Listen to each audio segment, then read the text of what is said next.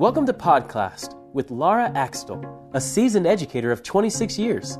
In each episode of Podclass, Laura explores a current educational topic from a variety of perspectives to identify practical solutions to help improve the future of education. Podclass is brought to you by Reading Horizons, the creator of a data driven literacy program for beginning readers, struggling readers, and English language learners of all ages.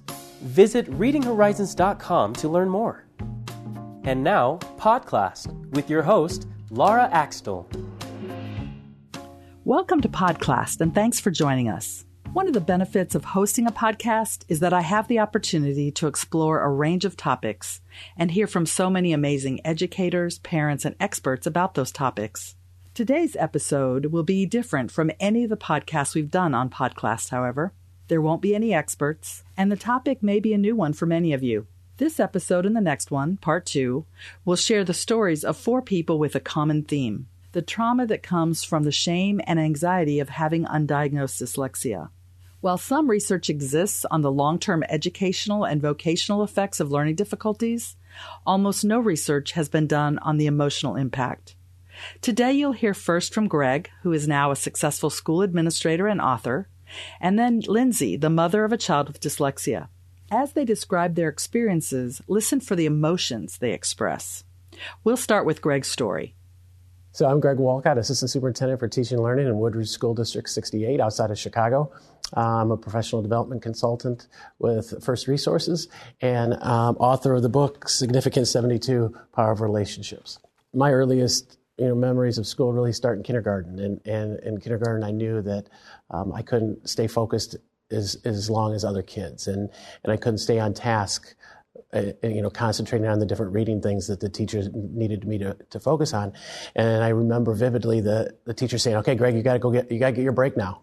And, and, she'd open up the back door and I'd go out to the merry-go-round and, and I would go out and do some spins and, and she'd give me about five minutes out there and then I'd come back in and, and she helped me and she, you know, kind of saw how I learned a little bit differently.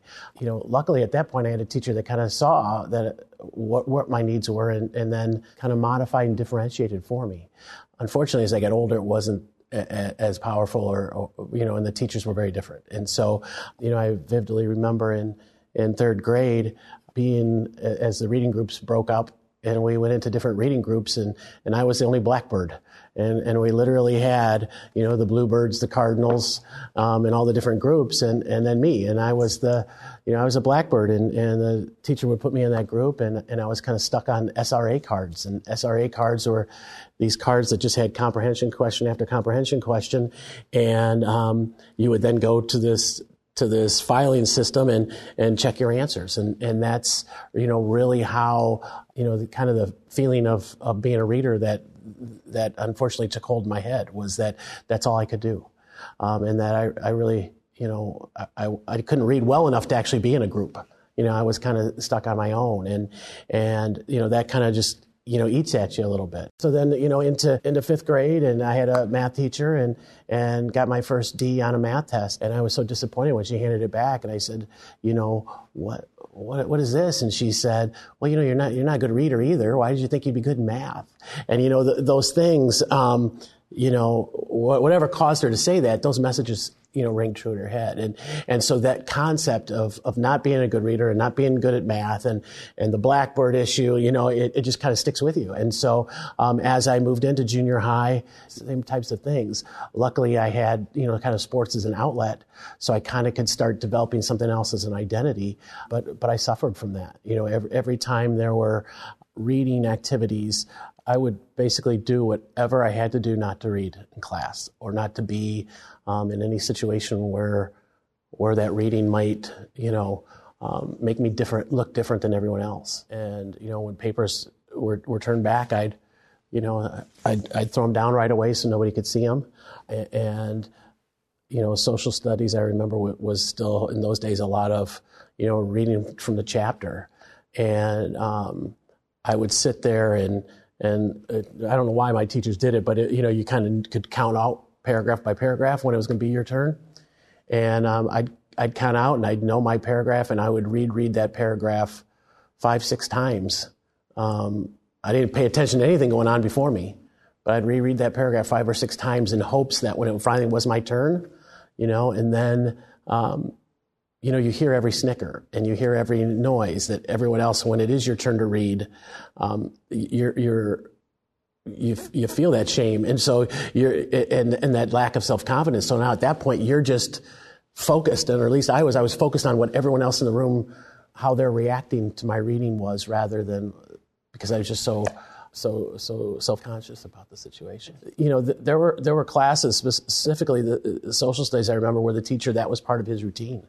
Um, that it was stressful every day to go to that class uh, because I knew that when I got there it was going to be you know reading time, and um, you know and and the other aspect of the reading was then not just the reading aloud, but in in in areas like that, if it wasn't a, you know, if it was a, a, a topic that I loved, you know, I was all in on that period of time, for example, in history, and, I would shine. But if I didn't have as much background knowledge about that, boy, was it tough. And so, so as I struggled, I saw everyone around me being successful. You know, I saw my brothers on the honor roll. I saw those things, and so I just began to think, you know, I'm not able. I, am not, you know, I'm not smart enough to do it, and and I thought, okay, at least I have, you know, sports to turn to.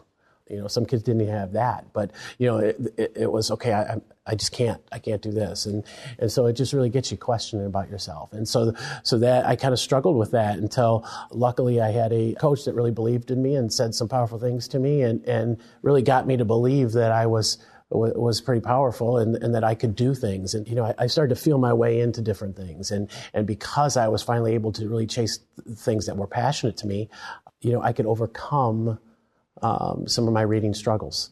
So in college, then I chose elementary education. My dad had been um, an elementary school principal, and I saw, you know, the impact he was having, and I and, and I saw my love for kids, and and that passion kind of took over. And so, so as I, you know, worked through through college and, and got into the to elementary education programs, I knew then that that's exactly what I wanted to do. I started feeling more success.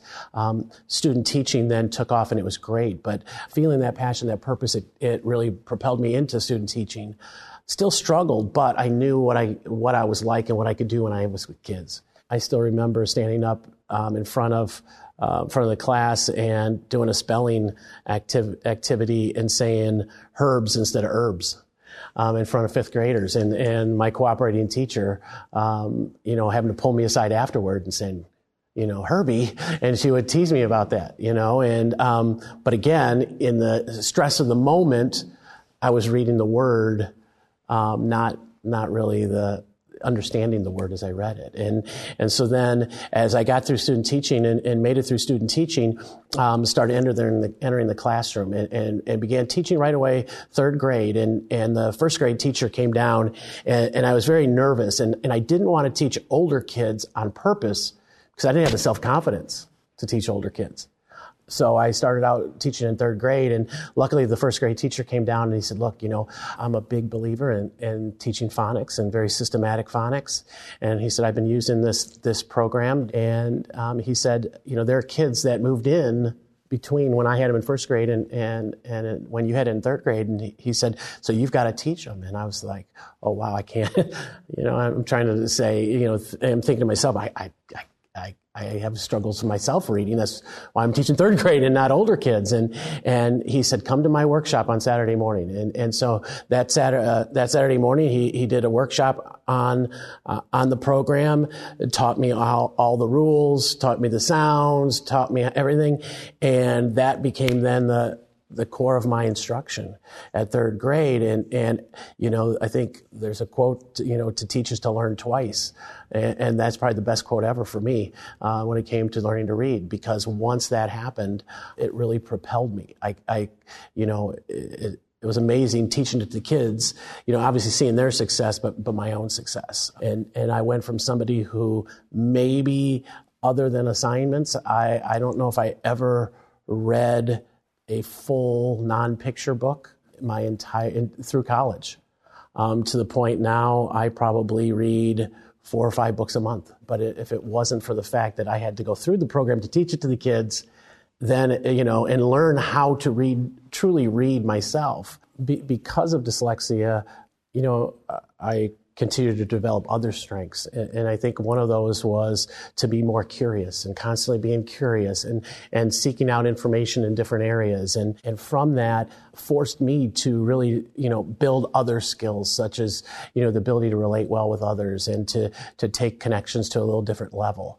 And it allowed me to really see because I felt had all those personal experiences of being vulnerable. It made me realize how incredibly important it is in our classrooms that every kid has that opportunity to feel vulnerable and that that can't happen unless it's truly a safe environment. And you know and from there i realized you know and a crux of my teaching is is that every you know as i say in the book every student has a story. They have their strengths their tendencies their opportunities their resources and their yearnings and for us to, you know, to teach them well, we have to know them well. And if we don't know their story, um, we're not going to be the successful educators we, we need to be so that they can be prepared for the future. And I know that my, many of my teachers didn't get to know my story. Um, had they, they'd have seen the struggles I was having with reading and, and, and, the shame and guilt I felt about my abilities, and, and they would have looked at it that differently. There are other strengths I have that I could have used to get no, to get over that hurdle. And, and, too many of them looked at it as you know this is just you know a, a life sentence instead of just hey no this is an opportunity. We'll be right back. Podclass is sponsored by Reading Horizons, the creator of a data driven literacy program for beginning readers, struggling readers, and English language learners of all ages. With data informing software and teacher led instruction, students receive targeted intervention that leads to rapid reading improvement. Visit readinghorizons.com/trial for 14 days of free access to our software. Thank you, Greg, for the courage to share your story. As you listened, did you notice that Greg was able to recall in vivid detail the fear and embarrassment he felt around reading, even as a very young child? There is a great deal of evidence that prolonged exposure to events that elicit fear, helplessness, and shame may result in trauma. In fact, a 2016 research article in the Journal of Clinical Medicine is titled Ashamed and Afraid A Scoping Review of the Role of Shame in Post Traumatic Stress Disorder, PTSD. While we often think of trauma and PTSD as a result of military service or abuse, many older students and adults explain their school experiences as young children in much the same way. In the next episode, you'll hear an adult describe his school experience and that of his son as brutal. Is it possible then that undiagnosed dyslexia and other learning issues could be contributing to some of the emotional factors we are seeing so frequently in our students? Anxiety, depression, and behavior problems? Now we'll listen to Lindsay's journey as a parent. Although she has a degree in elementary education, Lindsay felt unprepared for the challenges she faced with her son's language and reading difficulties. When I got to my second oldest child, things completely fell apart. And his name is Rave, and he's 12 now. But I noticed in the very beginning he um, was a late speaker. So when he was two years old, the benchmark that your pediatrician gives you is they should have two word sentences. And he barely had a vocabulary of maybe 15 words, period. And even those words weren't pronounced very well. He was deleting sounds or substituting sounds, or it was more babbling in actual speech. And so we intervened when he was, before he was three years old, I got him um, in speech pathology through our local district, and we started doing a mom and me talking time with some um, licensed speech pathologists. And that helped a lot. And we spent two years in there, and he was able to learn to make all those sounds. And that was the first time after two full years in speech pathology that he started to interact with other kids outside our family, cousins and siblings and such, because he was so embarrassed, even at a tiny age, that he couldn't speak very well and that people couldn't understand him. So kindergarten started okay, and Ray was a great memorizer, so I didn't pick up in kindergarten that he wasn't learning to read because he was smart enough and he had the skills enough and the intelligence enough to memorize if he heard a book read to him once. And I would do that as a skill. I'd read it to him once and then let them read it back to me when I was teaching my kids to read, and he could memorize it and tell it back well enough that if he missed a word or two, I just thought, oh, he's missing a word or two. But it wasn't until first grade that I really realized that something was off. And I would spend time reading with him, and he couldn't follow the lines. Once it was more than one line on a page, he would skip lines or he would skip words. He couldn't keep his place. And I was probably the meanest mom because I felt like he just wasn't trying hard enough or focusing hard enough to follow along or his pencil to follow where we are at. He could not do it. And I would get so frustrated with him and I try and be loving. I was trying to not to make reading be a punishment, but to be this this positive experience. And then he could never, ever, ever get down sight words. Words that just don't have a concrete picture to go with them, like apple, he could not keep in his head. So they, the, those, these, words like that, he would always substitute with another one. He could get something about, but he could never get the right word. And this was becoming more and more pronounced and more and more worrisome for me. And by second grade, I knew he needed help more than what I could offer him. And so I started looking everywhere for something more. I was talking to teachers, I was trying to get help from the school, from the principal. I was looking online, and that was the first time I put him in a reading camp. Doctorate students would come on these reading camps, and I'd send him there, and they would always tell me how amazing his comprehension was, but that he just wasn't getting the basics. But then they didn't have any tools for me to tell me what the basics were. And I just felt like everyone knew what the problem was, that he just needed the basics and the rules, but no one could tell me what those were. And I was scrambling to find anything I could because I couldn't remember being taught what the basics were. I didn't know what the rules were. I didn't know why sometimes C made the cuss sound and sometimes it made S's sound. And I was trying to figure out where we were supposed to be taught all these or when I learned them or where I could find them. And I wasn't finding it. So we bought into, my husband and I, this extremely expensive program that we found online and it was what a bunch of other schools have bought into for struggling readers. And it was supposed to help pattern the brain and help with memory. And they claimed to help dyslexic students, which I was feeling like Ray was dyslexic at this point in time. And so it was actually $2,000 for every three months. And so we paid for six months of it. And he did 45 minutes a day, five days a week. And they'd have a speech pathologist call us with his results each at the end of each week and tell us what to work on. And it was very basic things like um, difference in pitch and sound. And it had like memory programs like move the triangle to the circle or put the square next to the red star. And it didn't seem in my head like that would connect to his reading, but I was willing to try anything. And I don't think it was hurtful for him, but we didn't see any improvement in his reading in those six months. And it was too expensive to just keep going on doing that if we weren't seeing improvement. He, at that point, had been pulled out of class and put into resource and we weren't getting anywhere there. And I know that classes are overcrowded and there's not funding to do all that they want to do. But Rave was just falling further and further behind in school, and school is so language based.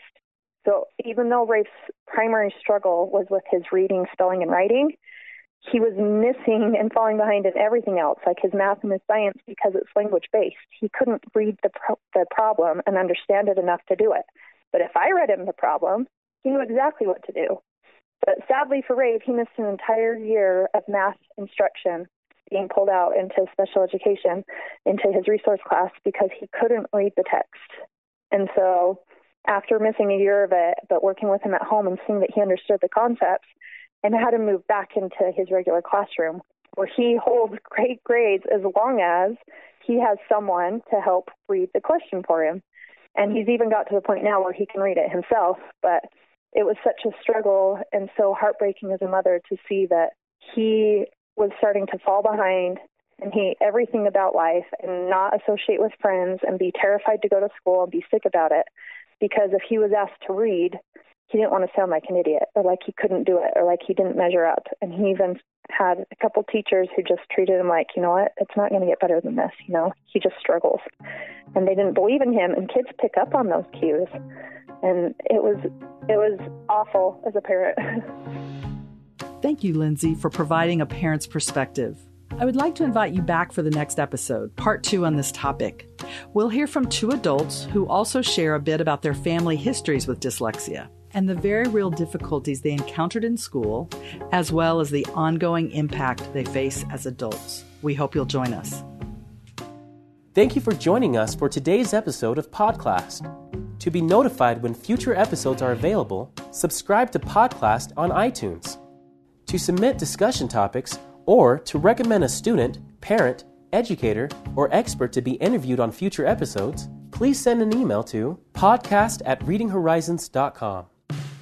Podclass is brought to you by Reading Horizons, the creator of a data driven literacy program for beginning readers, struggling readers, and English language learners of all ages. With data informing software and teacher led instruction, students receive targeted intervention that leads to rapid reading improvement. Visit readinghorizons.com/demo to see how Reading Horizons can transform your reading instruction. Reading Horizons. Reading is for everyone.